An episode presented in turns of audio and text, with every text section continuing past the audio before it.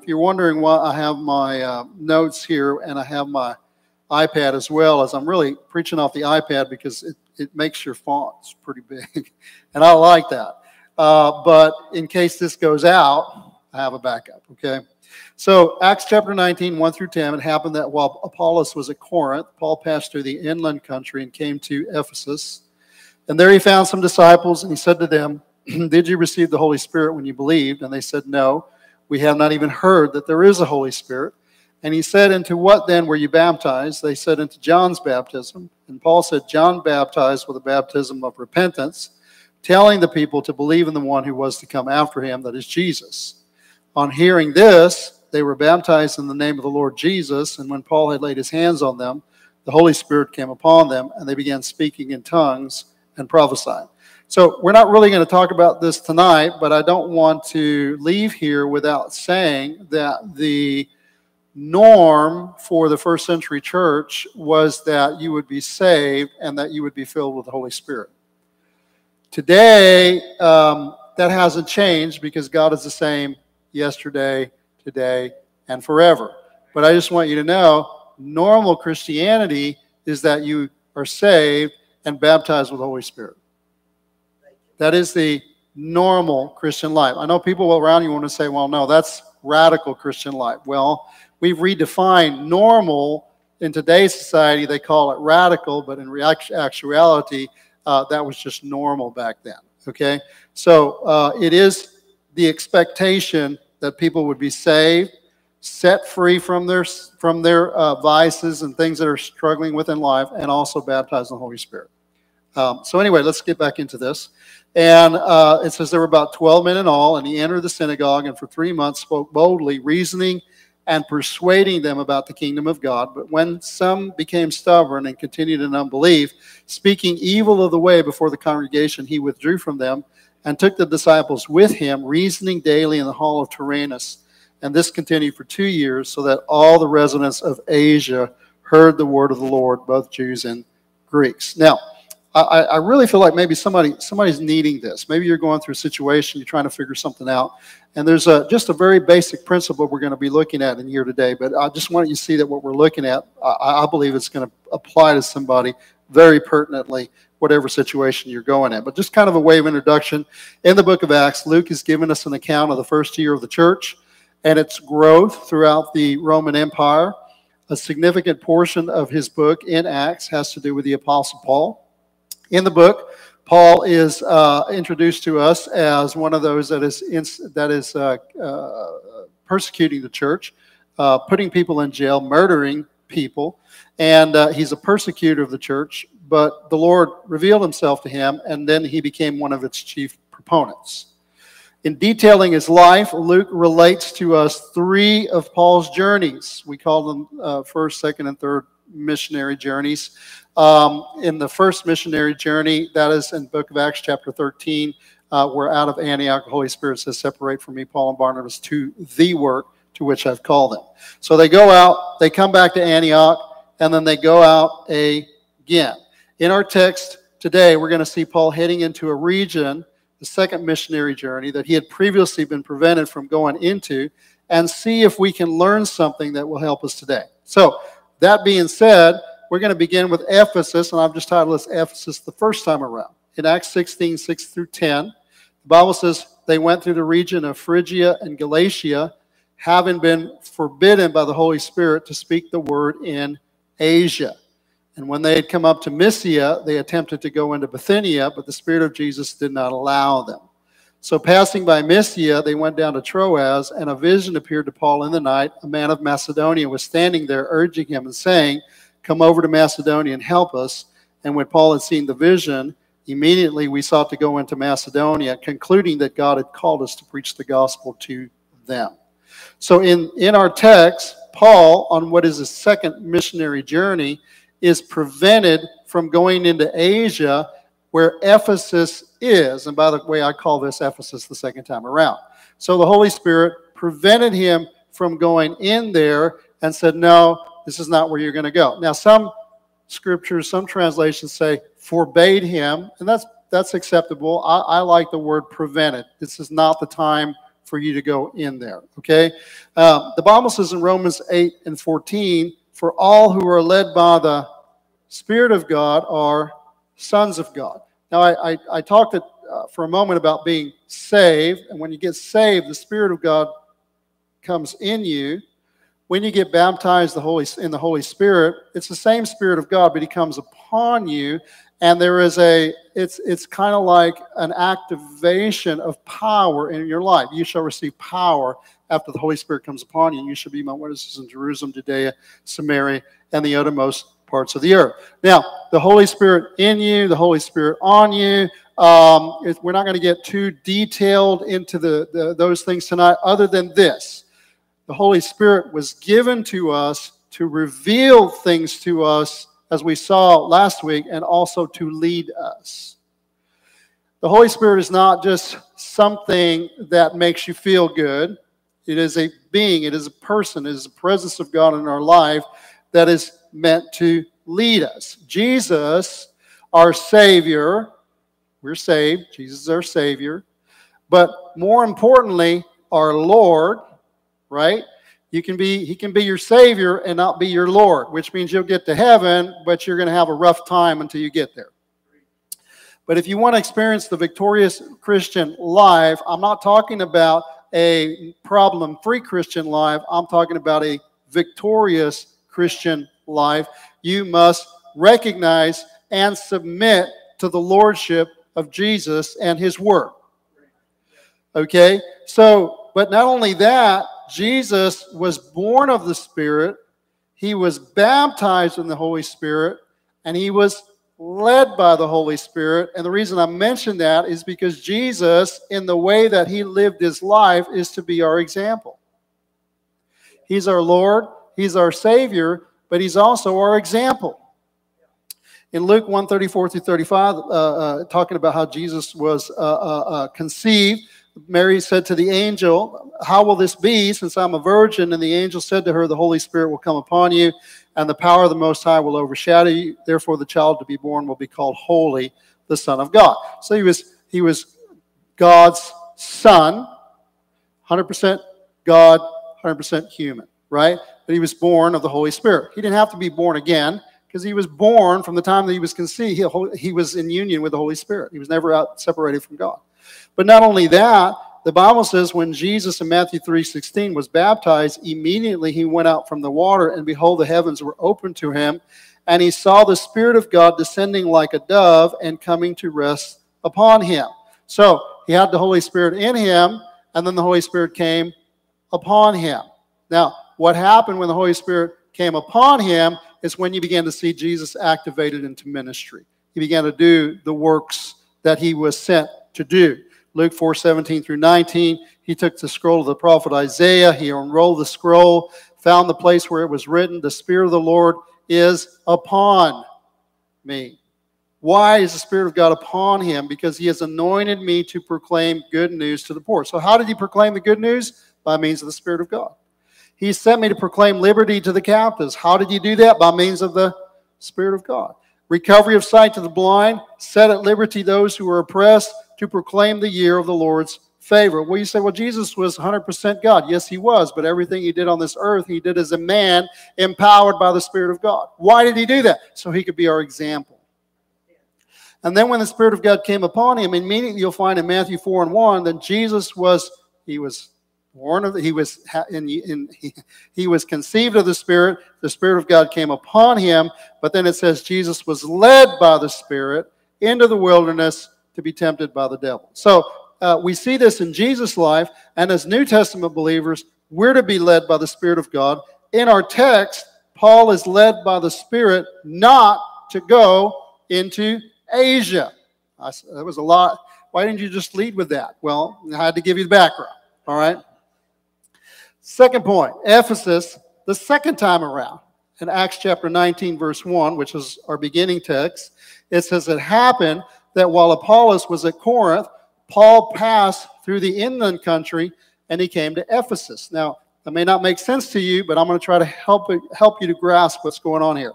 So, Paul was told by the Holy Spirit, and I'm going to guess because it doesn't really say how long ago it was. Some of you may have Bibles that will say two years ago or three years ago, but even then, it's still a guess. But it was around two or three years prior to that. He was told not to go into Asia. Now, that was in Acts chapter 16. Now, in Acts chapter 19, Asia is exactly the place where Ephesus is found. Now, two to three years later, Paul finds himself in the place the Holy Spirit told him not to go into. You may say, Well, help me make sense of that. Thank you. That's what I'm going to try to do tonight. First, I'm going to make an assumption, but I believe it's a reasonably well founded assumption. Paul was still a man who was led by the Holy Spirit.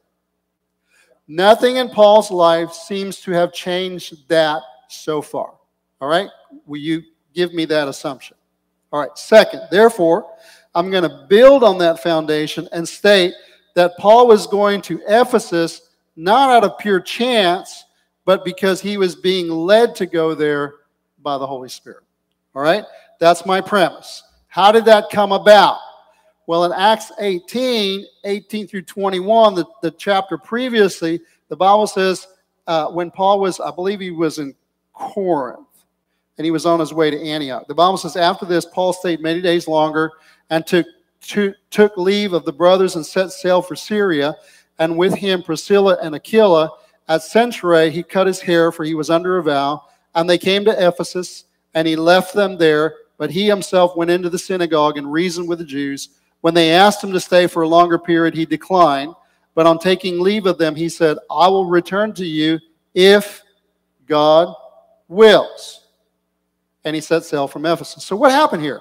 Paul was going from Corinth back to Antioch, but he wasn't taking the long way around, he was taking the shortcut. Now, I don't know about you, I would always prefer the direct route. In fact, I'm, I'm buying some tickets for my family members, and you have options. Uh, cheaper option, one layover, two layover. You know, the uh, more expensive option, nonstop. Well, for me, it's not a question. I'm going nonstop. They said, well, well, you can get it cheaper. Yeah, but I have to wait twice as long. I have to be in an airport, you know, and then anytime you have to change planes, there's always a possibility of uh, delays. And then what ends up being supposed to be four hours becomes eight hours, 10 hours, 24 hours. No, get on the plane and get there, right? So Paul is taking a, a, a more direct route. And on this more direct route, one of the stops, if you've ever ridden a Greyhound bus, it doesn't just go straight from uh, one place to another. It'll stop in different towns along the way. And one of the places where they stopped along the way was Ephesus. So he wasn't going to Ephesus to minister, he was going to Ephesus on his journey. It was a stopover on his journey back to Antioch. Okay? While he was there, he had maybe a day in between or a couple of days in between uh, the ship that he took and the next thing that was going out. I'm not sure how they traveled that day, but I'm sure he took a, a, a layover there and, and it was the Sabbath. And so, because it was the Sabbath, he went to synagogue. Now, uh, I do the same thing. Uh, you may be different, but I don't care where I'm at in the world. I used to travel a lot. I always went to church. Went down to Costa Rica on vacation. Sunday, we went to church. Went to Puerto Rico uh, on vacation Sunday, we went to church. Uh, why you do that? I thought you're on vacation because to me, church is not a job. It's, it's, I enjoy it. I love it. I love to be with the people of God. I love to be in the presence of God. It's just, it's something, it's, it's, it's, it's just part of who I am. I am part of the church, and the church is, we're, we're together, we're one. And I love going there. And I'm sure Paul felt the same way. They didn't have church back then, they had synagogue. Now, also, Paul was pretty good about reaching people for God. So he's thinking, I'm going to be here. Uh, there's synagogue tomorrow. Might as well go check it out, see if I can talk to somebody about Jesus, right? So it says in Acts 26, 16 through 18, part of Paul's call, why he did what he did. The Lord appeared to him and uh, and uh, and and it's it said, "But rise and stand upon your feet, for I have appeared to you for this purpose, to appoint you a servant and a witness to the things in which you have seen me, and to those in which I will appear to you, delivering you from your people, from the Gentiles, to whom I'm sending you, to open their eyes, so that they may turn from darkness to light, from the power of Satan to God, that they may receive forgiveness." Forgiveness of sins and a place among those who are sanctified by faith in me. 1 Corinthians 9:16, Paul says, Woe to me if I do not preach the gospel. In Romans 1:16, I'm not ashamed of the gospel because it's the power of God for salvation to everyone who believes, to the Jew first, and also to the Greek. So going into the synagogue, you know, Paul saw it as a mission field. And he was going to do what he does talk to people about Jesus. More than likely, it was that he was simply going to gather there with the people for worship, maybe look for an opportunity. But he was a rabbi, and it's probable that they asked him to speak, and he took the opportunity to do so. The people there were interested in what he had to say and asked Paul to stay longer, but Paul refused. Yet Paul did add that if the Lord wills, he would return. This reminds me of a scripture in the book of Chronicles in Second Chronicles 35, 20 through 22, it says there was a king by the name of Josiah. Josiah was a good king. He, brought revival to the people of God.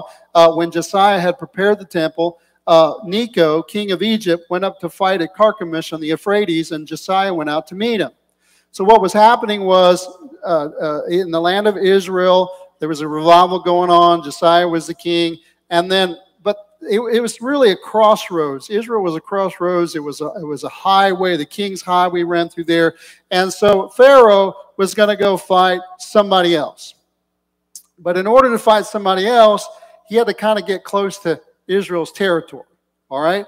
And so Josiah went out to meet him.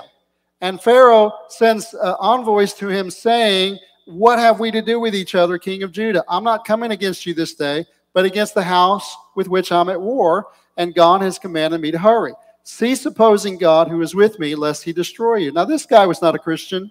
None of them were Christians.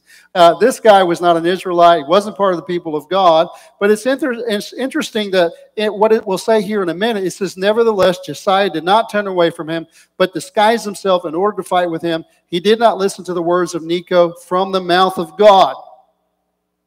God was speaking to Josiah through Pharaoh Necho when he said, I didn't come out to fight with you, cease opposing me. Josiah should have recognized that God was speaking to him, that this was not something you're to be involved in. You might say, well, God, he's not, he's not part of the people of God. God can use a donkey. Can he use other people? All right. So why do you say that? Well, my point is that I believe when they said to Paul, Can you stay a little longer? Paul said, uh, No, but if the Lord wills, I believe maybe that in that the Lord was talking to Paul. And it was ringing in his ears. Okay? I believe that somewhere in the intervening time that he was in Antioch, God spoke to Paul that he could now move into the region of Asia. Remember, Ephesus is in Asia. And why is this important? Because two years prior, God said, no, I forbid you, or you are uh, uh, uh, prevented from going into Asia. Now, why was he not allowed to do so before, and why was he permitted to do so now? Well, that's a good question. And I don't have the full answer as to why. So, that being the case, let's stop and no, just kidding. But I think I can I can draw something out of it, okay? But I can only state that was it was not the will of God because scripture does say that. It was not the will of the holy spirit for him to do so before. But as we said with the assumptions that we make which i think are valid assumptions it was the will of god for him to do so now. He was being led by the holy spirit to do so. Why? What had changed? The most important thing the one word that i can probably go away from is timing the timing of God had changed. It wasn't the right time before, but it was the right time now. And that's the third point, the timing of God. In Ecclesiastes 3 1 through 8, and I, I just picked this out because it, it's all riddled with time, right?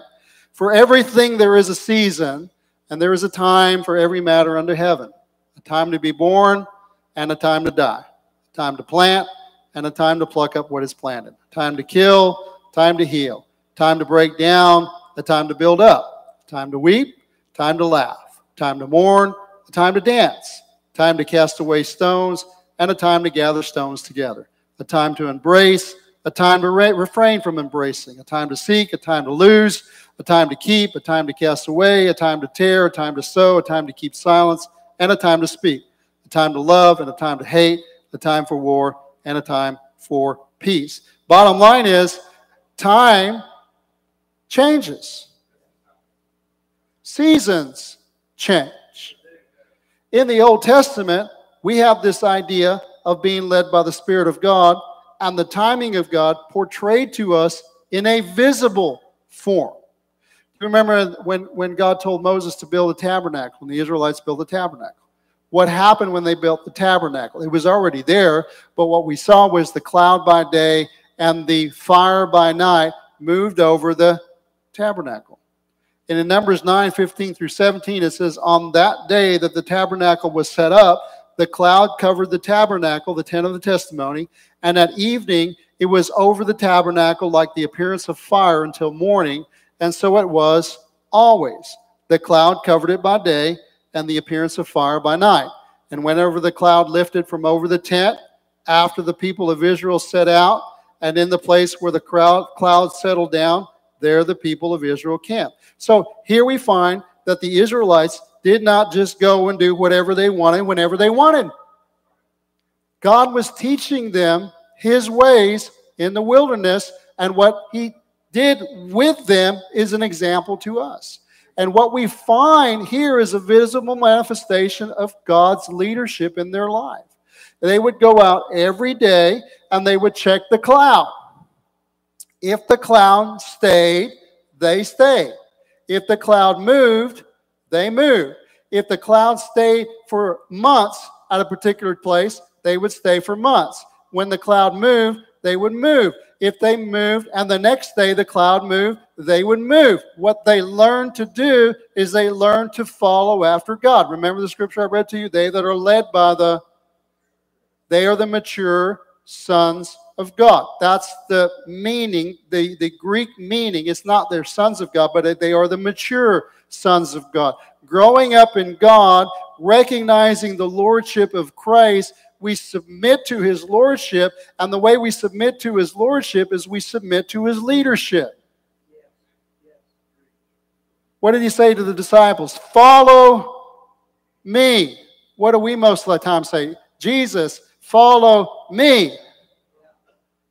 Wherever I go, you go. But Jesus said in Matthew 16 24, He that would come after me, not before me, not with me, but after me, must deny himself, take up his cross, and follow after me. What does Psalms 23 say? Uh, the Lord is my shepherd, I shall not want. He maketh me to lie down in green pastures. He leads me beside still waters. He restores my soul. He leads me in paths of righteousness for his name's sake. Yea, though I walk through the valley of the shadow of death, I will fear no evil, for thou art with me. How is he with them? He's actually a shepherd, leads by going in front. Today, we do it differently. We drive the sheep, but back then they had a relationship with the sheep. The sheep knew the voice of the shepherd. All the shepherd had to do was go in front and begin to sing or begin to call out, and the sheep would get right in line and follow him. Sometimes sheep, we think sheep are dumb, but sometimes they're smarter than us. Turn to somebody and say, I don't, he's not talking to me. He's probably talking to you. No, it's those people up there on the camera. That's who we're talking to, all right?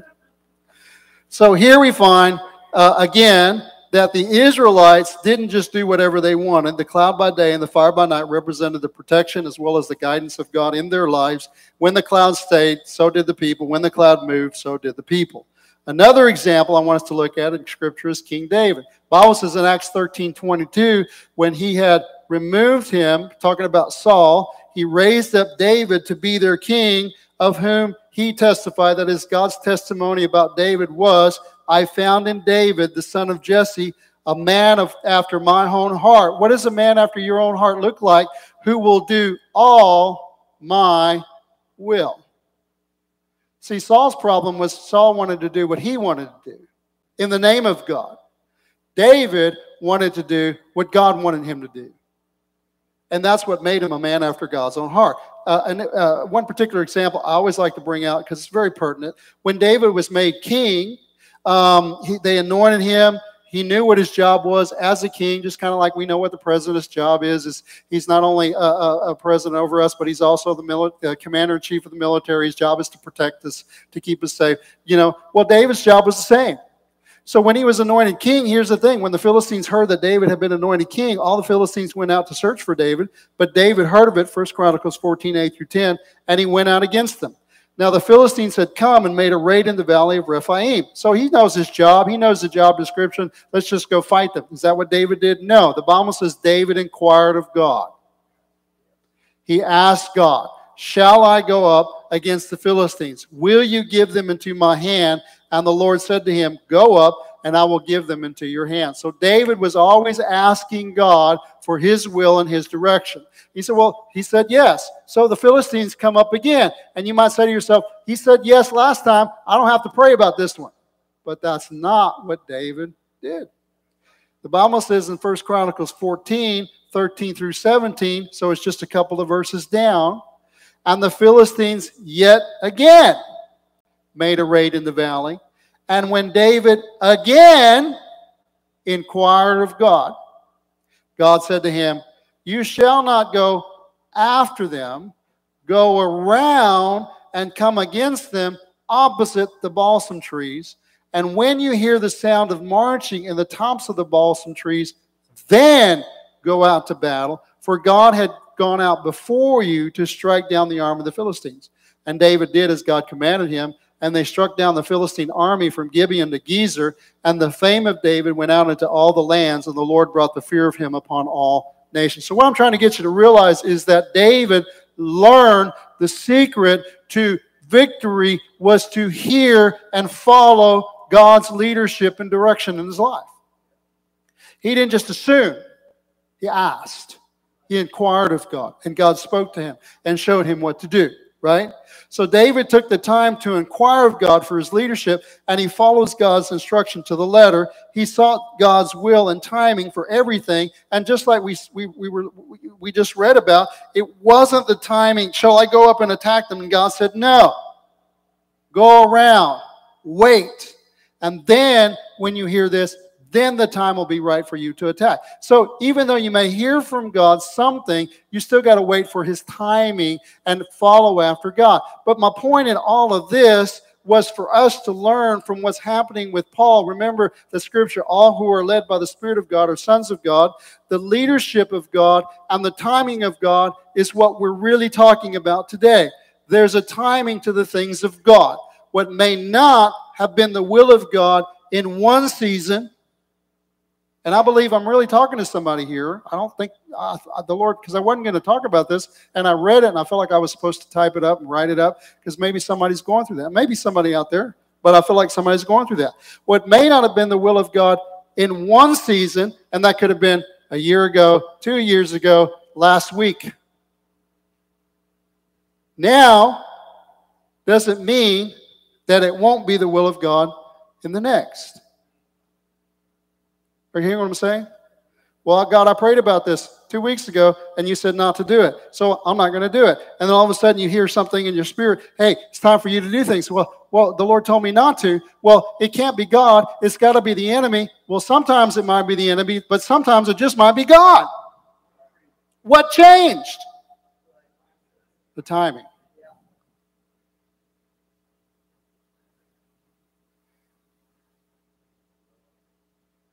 What we see from these examples from the pages of Scripture is that we are to follow after God, and that means that there is a timing to the things of God. When Paul went into Asia, into Ephesus, it was the leading of God. We don't know in the end what would have happened if Paul had gone into Ephesus the first time he tried and was prevented. But we do have a record of what happened this time when the Holy Spirit let him down. And that was our text.